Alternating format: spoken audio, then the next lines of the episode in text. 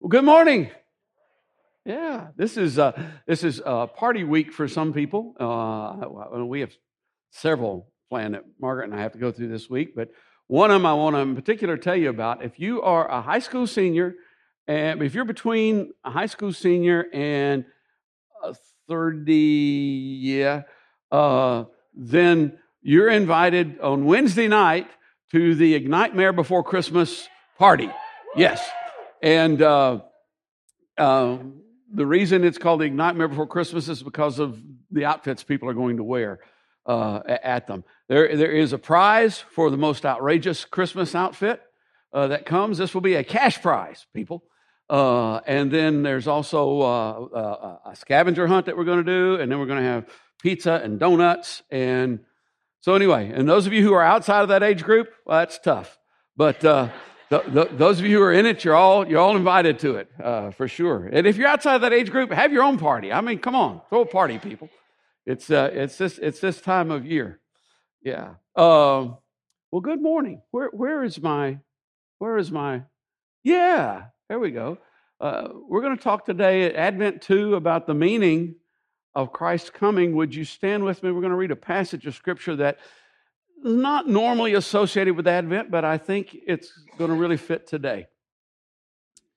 Who has believed our message, and to whom has the arm of the Lord been revealed? He grew up before him like a tender shoot and like a root out of dry ground.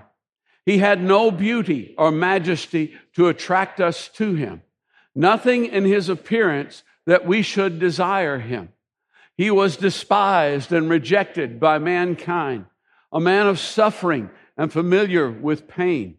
Like one from whom people hide their faces, he was despised, and we held him in low esteem. Surely he took up our pain and bore our suffering. Yet we considered him punished by God, stricken by him, and afflicted. But he was pierced for our transgressions. He was crushed for our iniquities. The punishment that brought us peace was upon him, and by his wounds we are healed. Father, I thank you for your word. I thank you for the grace and the power and the life that are in your word. I pray that the Holy Spirit would rest upon each person here, that you would quicken us, that you would banish the, the fog that the world wants us to walk around in. Help us to see the beauty of who you are. In Jesus' name, amen. You may be seated. The reason that Jesus came, if you, if you ask that question, uh, it's got several answers uh, to it, quite frankly. Uh, one of the reasons that Jesus came was he came to die on the cross for our sins. And that's probably the first thing that would, that would uh, occur to most of us. And, and I'm glad that he came to die on the cross for our sins because nothing else would do for somebody who's a sinner as big as I am, and probably a sinner as big as you are as well. Uh, I think the foundational reason, the fundamental reason that he came, is because his father told him to. He came out of obedience to the father. Uh, you know, I don't know all the, I can't explain all the inner workings of the, of the Trinity and, and how that all fits together, but the way they have revealed it to us, the way that God has revealed it to us, is that there is authority and then there's under authority and there's obedience, and obedience is highly valued and highly, highly treasured. Uh, and Christ came because God loved the world so much that he gave his one and only Son. And so he said, Go. And in fact, Jesus said on, on that last night, he said, the prince of this world is coming. He doesn't have any power over me. He doesn't have any hold on me whatsoever. But the world has to learn that I love the Father and I do exactly what he tells me to do. And then there are a couple of places in Scripture where it goes, This is why Christ came. One of them is in 1 Timothy. Here's a trustworthy saying that deserves full acceptance Christ Jesus came into the world to save sinners, of whom I am the worst.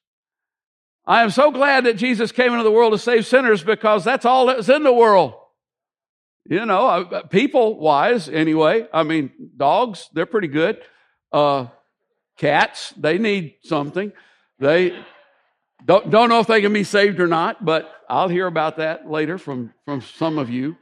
Uh, But Christ came into the world to save sinners. And Paul says, of whom I am the worst. And when I read that, I have a tendency to think, no, you aren't. It's me. Because I, I, I know about my sins. I know about my shortcomings. And, you know, I can look at somebody else and, and I can kind of go, well, you know, I, I understand kind of where they were coming. But for me, I've got no excuses when I stand before God. I really don't. It says over in First John that anybody who, who says they've not sinned makes God out to be a liar, and God's word is not in their lives. But if we confess our sins, He's faithful, He's just. He'll forgive us our sins and cleanse us from all unrighteousness because Christ Jesus came into the world to save sinners. And then over in First John, it says this the reason the Son of God appeared was to destroy the devil's work. Yes, can I get an amen? I mean, the, the, the devil's work needs destroying. As, uh, as you look around and you see the, the suffering and the pain and the greed and the wars and, and, and all of the, all of the stuff that is here as a result of the devil's work, I'm glad. Yeah, let, the sooner the better. I'm glad that's why he came into the world. But there's another reason why he came into the world today, and, and I think it has more, uh, more bearing, if you will, on the meaning of his coming. And that's what we want to that's what we want to talk about uh, that's what we want to talk about now. Uh, J- Jesus on the night he was betrayed, he was telling his disciples, he said, "You know, I'm going away. I'm going to prepare a place for you. Uh, you're going to get to come with me." Uh, and he's and he said, "If you really knew me, you'd know my Father as well." In fact, from now on, you do know him and have seen him. And Philip gets all excited. He goes, Wow, just, just show us the Father. Ooh, that, that would really, that'd really be cool. That'd be enough for us. And, and then Jesus says in verse 9, He goes, Anyone who's seen me has seen the Father. And So, one of the reasons that He came was to show us what God is like. Show us what God looks like. And, and in fact, I think that that's really the primary meaning for us because that's the first thing that we have to know. Uh, you know, I mean, getting saved and not, you know, uh, having someone save me from my sins, that's pretty good. But what am I getting into? You know, where, where am I going? Because there's been a, there's been a, a, a propag- the enemy would have us believe certain things about God, and the propaganda has gone on since the very beginning. The enemy would have us believe that God is selfish, that God is petty, that God is resentful, that God is that God is cruel, that God is vindictive. And while we we kind of, oh no, no, you know, I, I I know God is love. Well, you know that up here. But even myself, at times, I have to kind of stop myself and go, wait a minute. No, God really is love. God really does love me. Uh, there's, there's, that, there's that tendency. We've been told it so long that, that God is these things that he's, that he's mean, actually, that it's kind of hard for us to get over that hurdle sometimes. And it was especially hard before, before Jesus, before Jesus came. Uh, it, when I say it started from the beginning, it really really started back in the garden when the, with the temptation of Eve. You know, the, the enemy comes along and, and says to Eve, Did God really say you can't eat from any of these trees? And Eve goes, No, no, no, we, we can eat. There's just one. There's just one we can't eat. And yeah, well, let me tell you why you can't eat from that tree. It's because God doesn't want you to have something that you'd really enjoy. He knows that when you eat from that tree, you're going to know good from evil. You're going to be like him. And he doesn't want you to have that. How many of you have kids? Have children? Okay. all right. How many of you have more than one? Yeah. Okay, that's all right. You don't have to. Yeah. Uh, yeah, a lot. Most of you. Has there is there is there ever has there ever been a, any time when there's been something that you didn't want your child to have? That's not a trick question, people. Yeah, if you're a good parent at all, yes, the answer is yes. You know, because if the answer isn't yes, then you got a problem. And you know what? Your kids have a problem because their parents are wimps. That wasn't in my notes, but that, that's something that That's news you can use.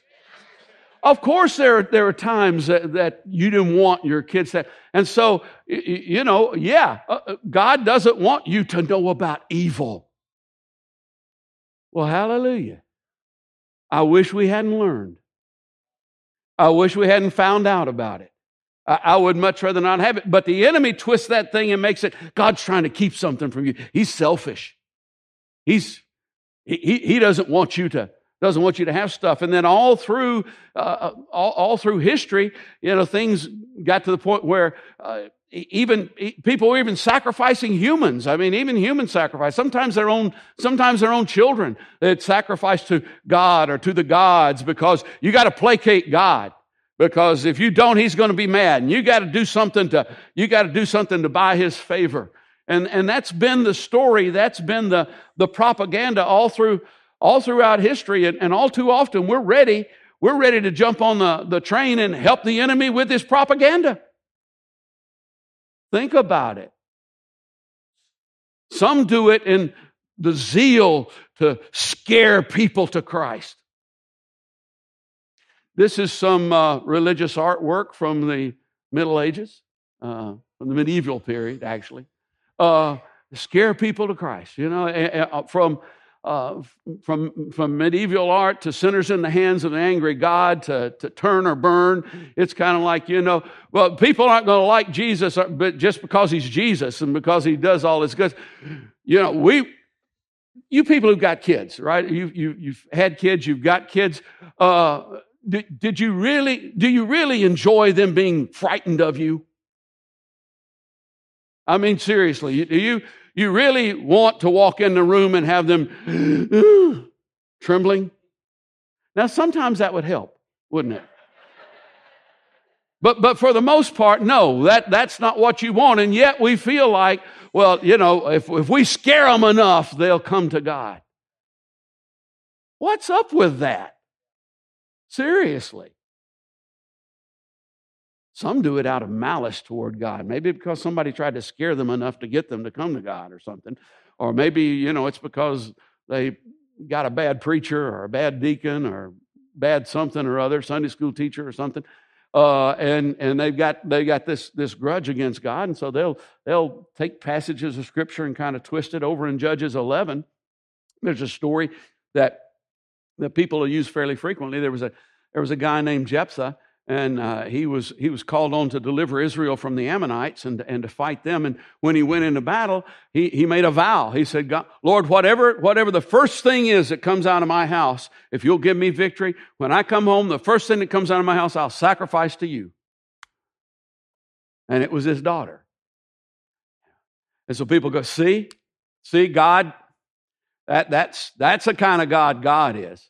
No, ignoring the fact that A, God didn't tell him to do that. And B, the whole book of Judges is about people making up their own rules and ignoring what God has to say. What it is. And then, and then they'll, they'll go to, to Genesis chapter 22, where Abraham is called to sacrifice Isaac. God called Abraham to sacrifice his son.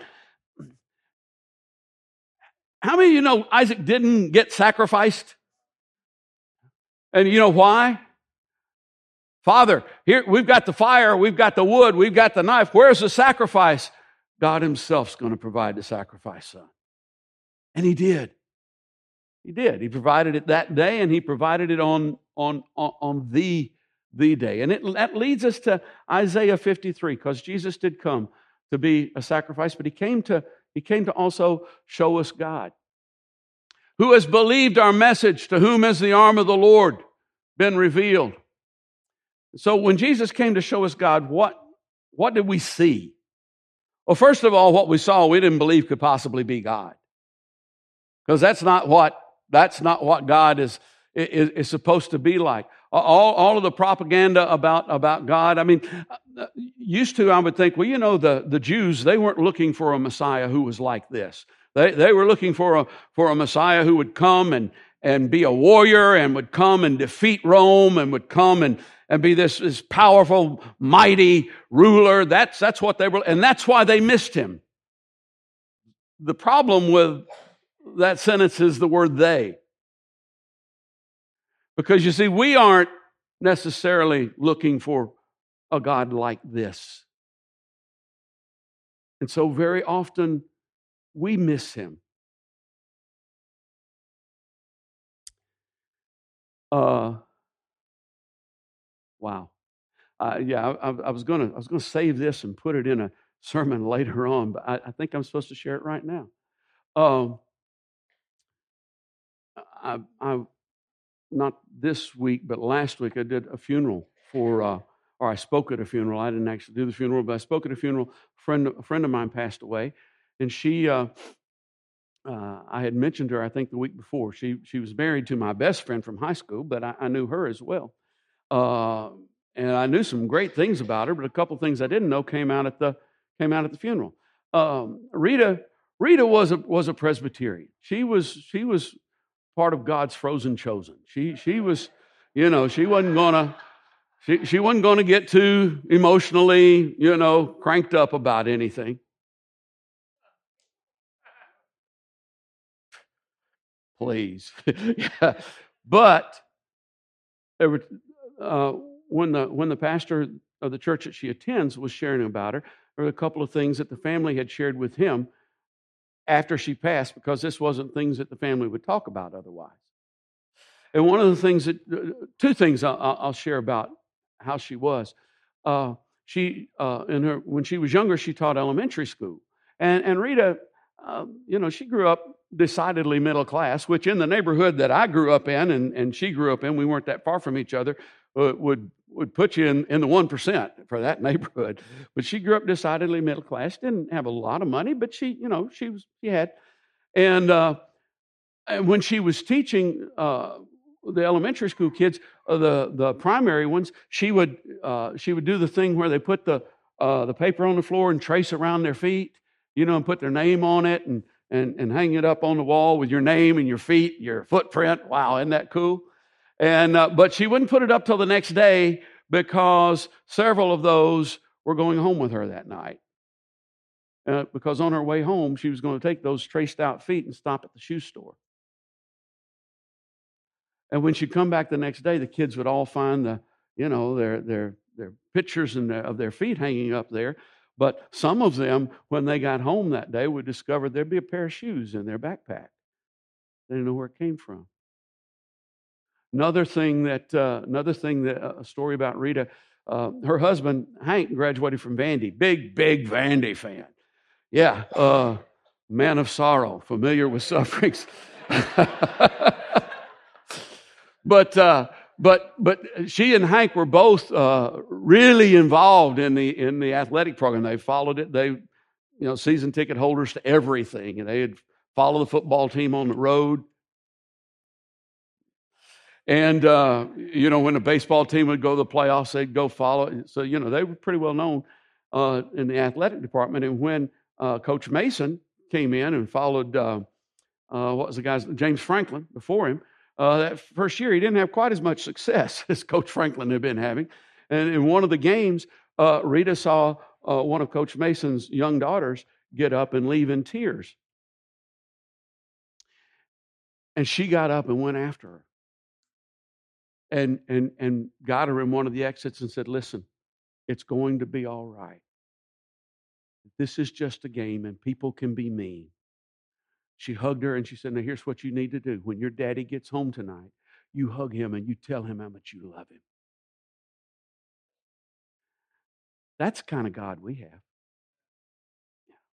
Not necessarily fireworks and, and you know, woohoo, healings and stuff. I mean, God can do all those things, but that's the kind of God we have. That's, that's the kind of love that it is. And that's not, that's not what we were looking for. And so when, when he came, who, who's going to believe this?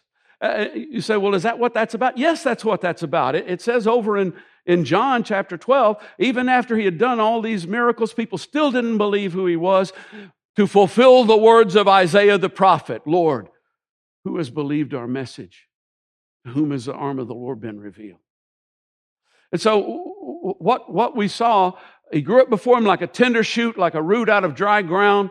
Uh, he had no beauty or majesty to attract us to him. Nothing in his appearance that we should desire him. A, a, tender shoot. He didn't. He didn't come with with, with power and everything. He was, was a baby, a little baby, in, in a manger. Uh, and not only that, he was he was baby in, in a manger in danger. You know, uh, not too long after he was born, you know what happened to all of the boys two years old and under in the vicinity of Bethlehem? They were slaughtered. He just escaped. I mean, vulnerable. We got a God who is so powerful, he can be vulnerable. We see that in the face of, face of, face of Jesus. And he came, he came to dry ground. He came he, he, was, he wasn't born in Rome. He was born in an occupied country. He was born in a, in a country where troops from another country were stationed and they ran things. They, they, they were the law there.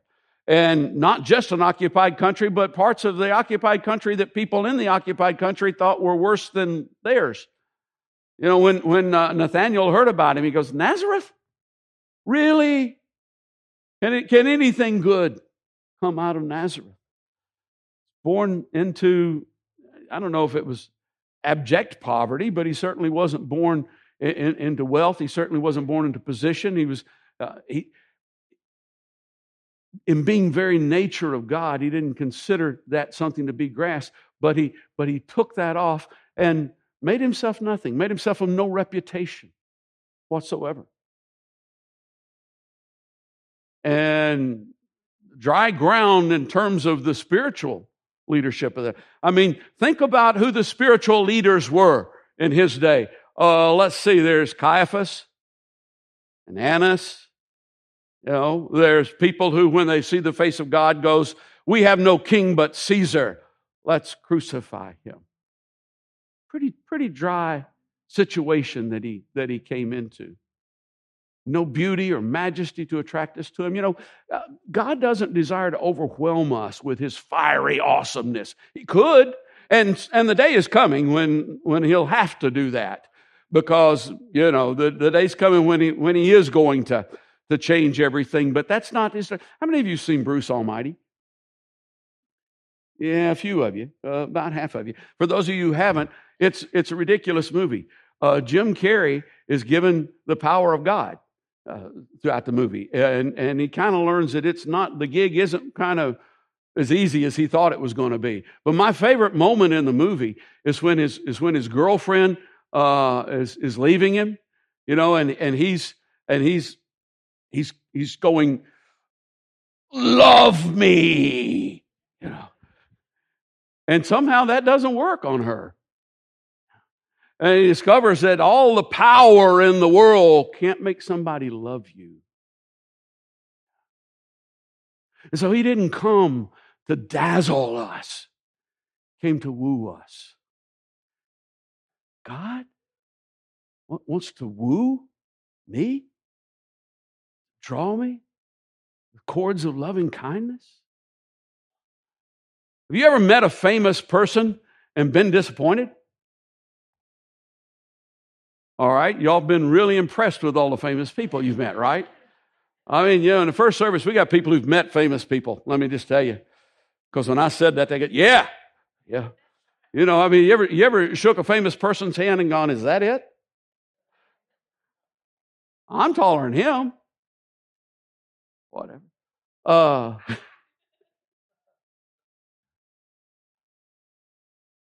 we, we won't be disappointed we won't be disappointed because he didn't, he didn't come with beauty and power and majesty. Yeah. The world's leaders use those kind of things, use those kind of symbols. I was, I was uh, mentioning in the first service when, uh, when, we, uh, when we invaded Iraq and, and we uh, took Baghdad, the, uh, and, and I don't remember the personalities exactly involved in this. I think it was military leaders on both sides, but uh, we asked the Iraqis, okay, what do you need? Now, now we're here, you're liberated. What do you, what's the first thing you need from us? And the answer was, we need every statue of George W. Bush you can send us. And you know, to us, that's kind of like, That is so ridiculous. Uh uh-uh. uh Who, whoever has the symbols has the power. Who, whoever, Uh, there are a lot of places where the most statues goes with the most power, or the, or the most symbols. The, the, the biggest flag is, the, is that's the one. Yeah, that's not how God came. Came in a different way.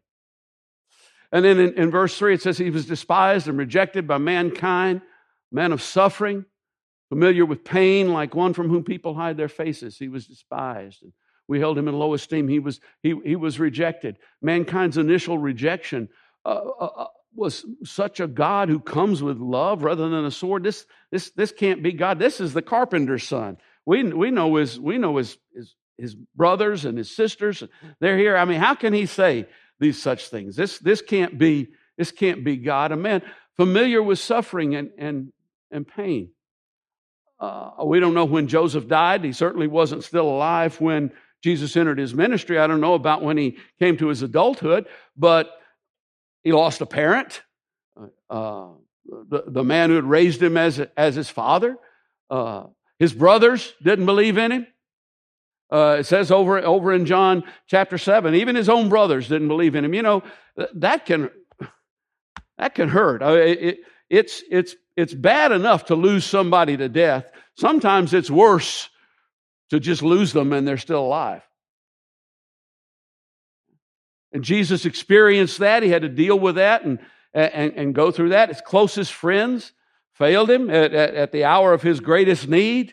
Uh, they, they, they couldn't stay awake, they couldn't pray with him. Man of suffering, familiar with pain. And, uh, you know, we, we, we, we, even in the church, we tend to reject that. We tend to go, no, no, no, you know, not, not, we we're not having any of that. You know, we don't, we don't have suffering around here.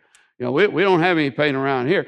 Yeah. Uh, and yes, God does marvelous, wonderful things in our lives. There is victory.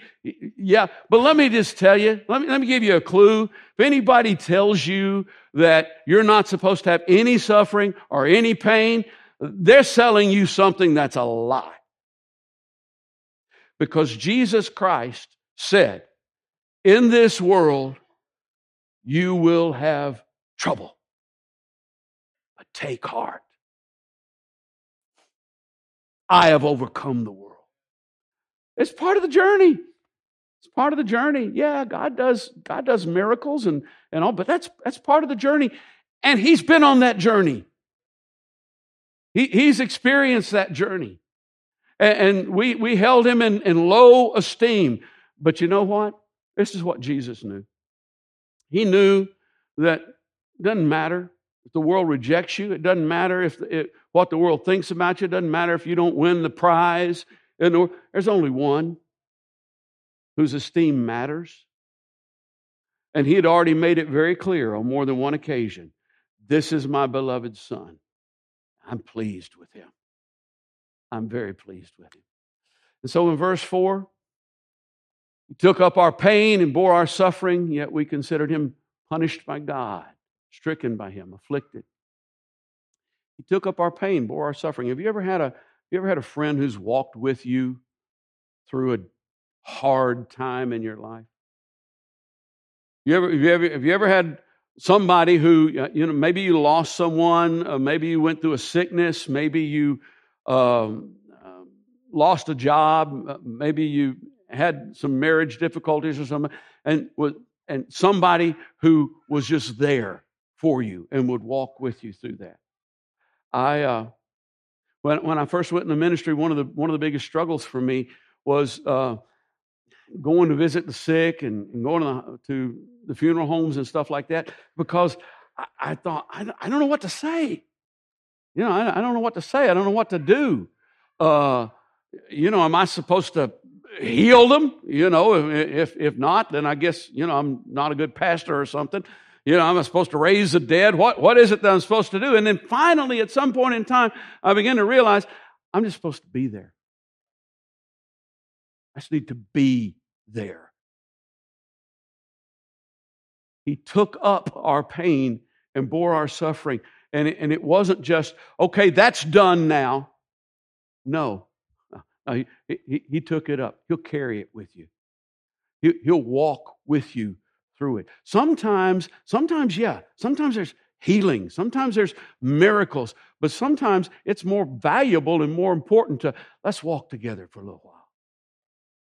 Let's, let's walk together when it really matters for a while.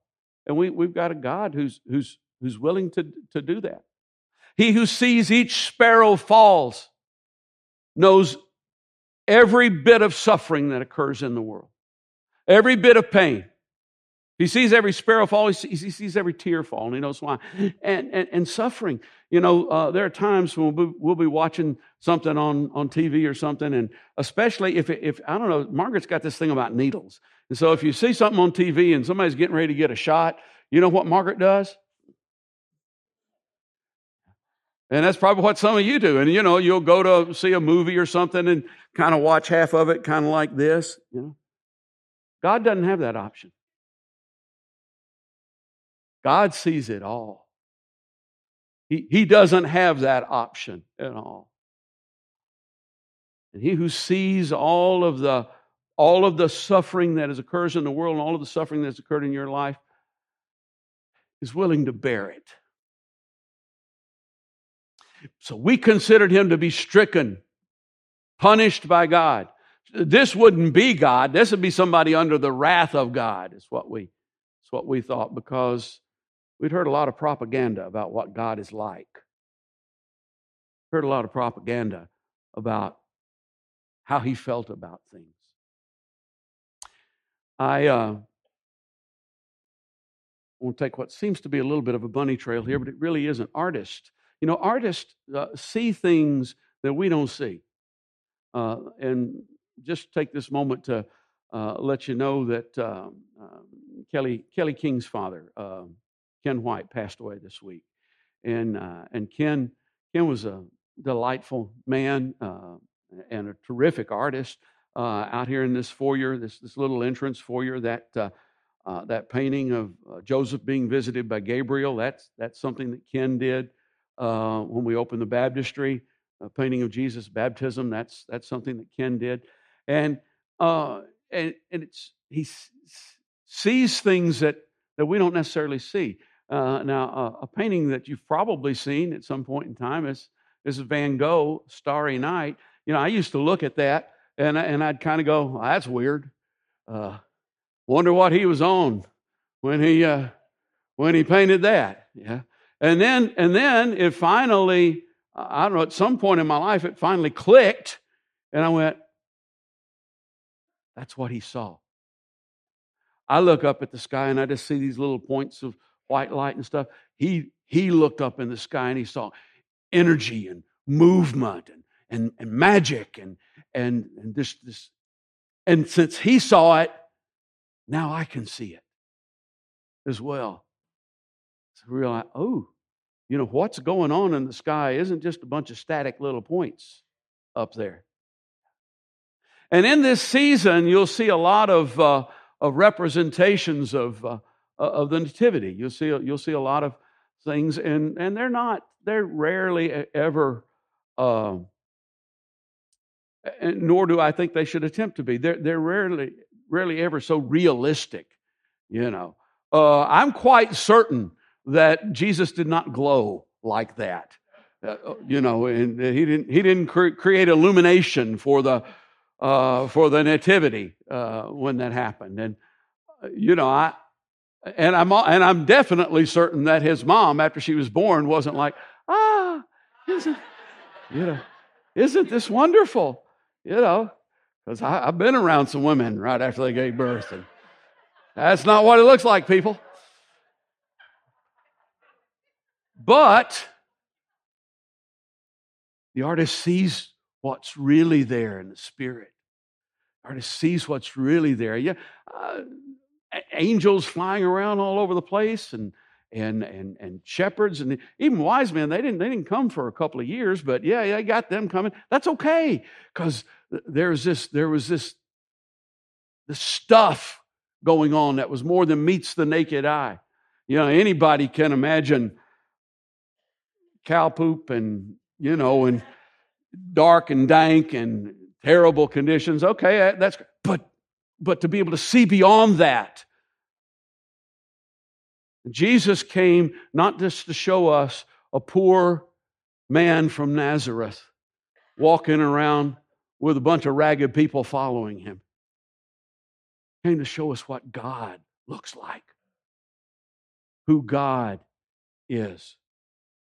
God hugs a broken-hearted little girl who hears people saying mean things about her daddy. God traces shoes so they can go and surreptitiously provide for somebody who doesn't have. When we consider the meaning of his coming, we need to consider what God looks like. Because you see, the Word became flesh and made his dwelling among us, and we have seen his glory. Glory of the one and only Son come from the Father, full of grace and truth. Our God is full of grace and truth, and the truth can hurt and the truth can burn, but it's leavened with grace. Grace upon grace. We're going to go to the table of the Lord. And uh, those of you who were here last week know that we're doing this a little bit differently. Uh, those who are going to serve, if they'll go ahead and, and come forward, uh, we're doing it by intinction. You'll take the take the wafer and uh, actually dip it into the cup, and a couple of things. Because you see, we only covered four of these verses. We're getting ready to cover the fifth one now. He was wounded for our transgressions, He was bruised for our iniquities. The punishment that brought us peace was upon Him. By His wounds we're healed.